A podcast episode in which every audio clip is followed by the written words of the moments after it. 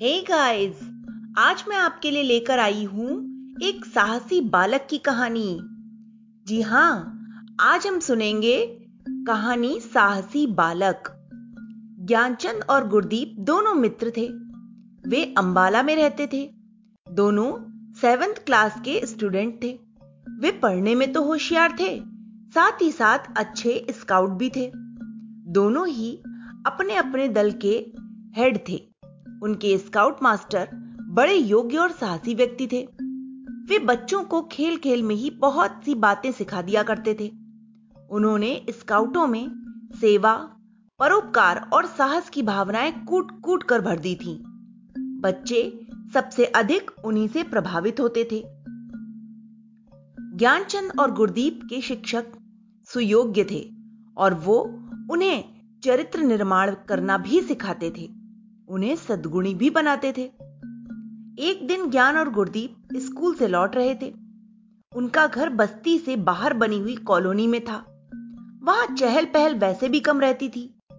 उस दिन लू भी चल रही थी। सड़क प्राय सुनसान थी।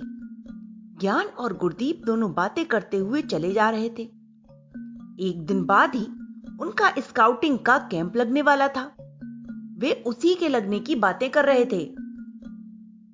बच्चों की आदत होती है कि वे प्रायः सड़क पर बात करते हुए चलते हैं तो बातों में डूबकर सब कुछ भूल जाते हैं। अधिकांश दुर्घटनाएँ इसी प्रकार होती हैं। कोई स्कूटर की चपेट में आ जाता है तो कोई ट्रक की। कोई किसी से टकरा जाता है तो कोई ठोकर खाकर गिर जाता है। परंतु ज्ञान और गुरदीप की ऐसी आदत नहीं थी।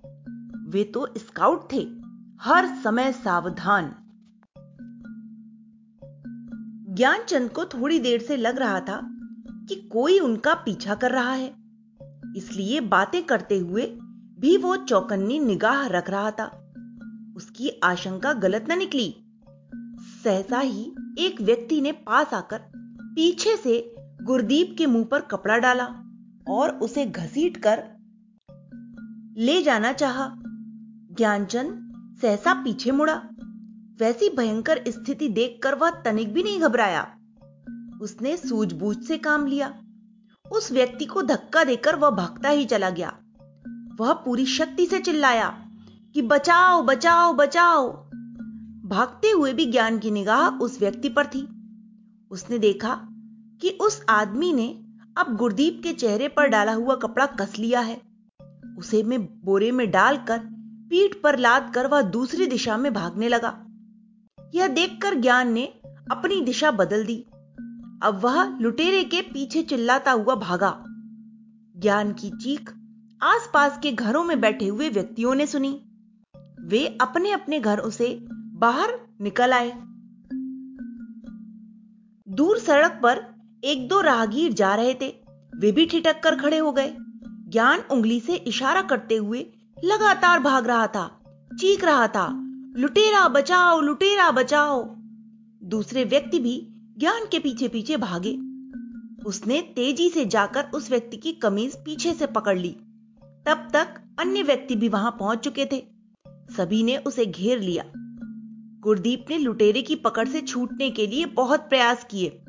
पर उस लंबे चौड़े आदमी ने उसे दबोच रखा था। चेहरे पर मोटा कपड़ा पड़ा होने के कारण गुरदीप को सामने का कुछ भी दिखाई नहीं दे रहा था। दुष्ट व्यक्ति ने इसका लाभ उठाकर गुरदीप की गर्दन में फंदा कसकर उसे बोरे में डाल दिया। फंदा कस जाने के कारण वह बेहोश हो गया था।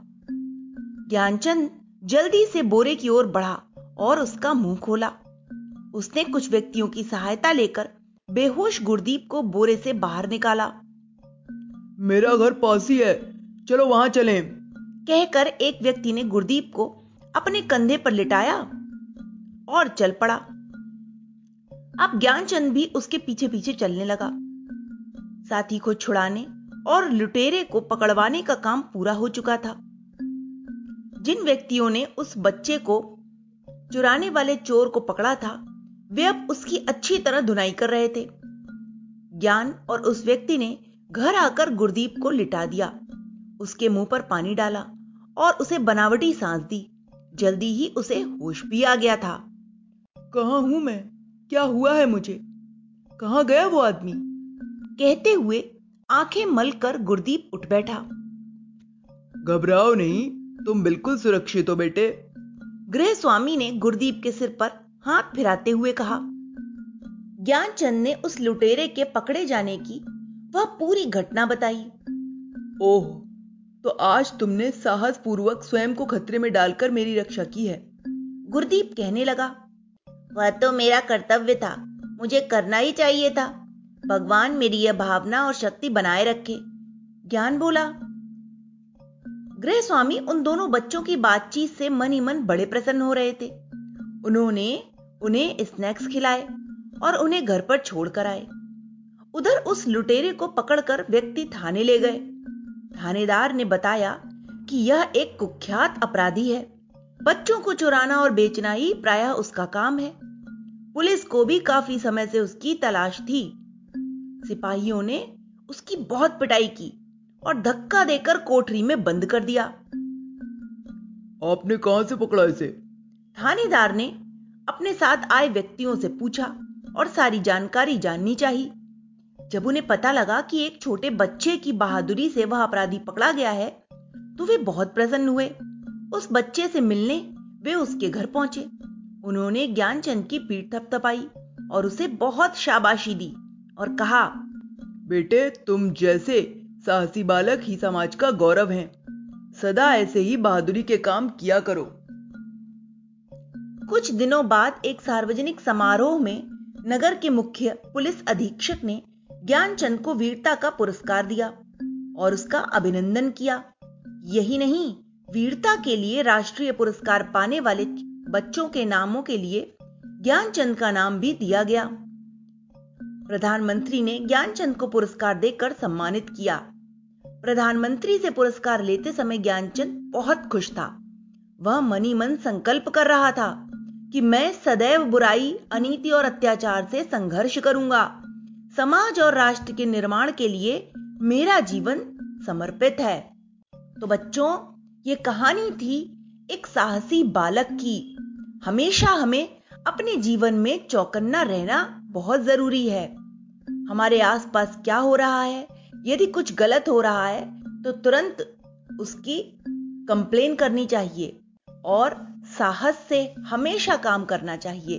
कभी भी किसी भी विपत्ति में घबराना नहीं चाहिए, क्योंकि यदि हम घबराएँगे तो हम अपना बुद्धि और विवेक खो देंगे। सोचने समझने की शक्ति कम कर लेंगे और फिर हम उस स्थिति से सामना नहीं कर पाएँगे। इसलिए हमेशा साहस से काम करना चाहिए।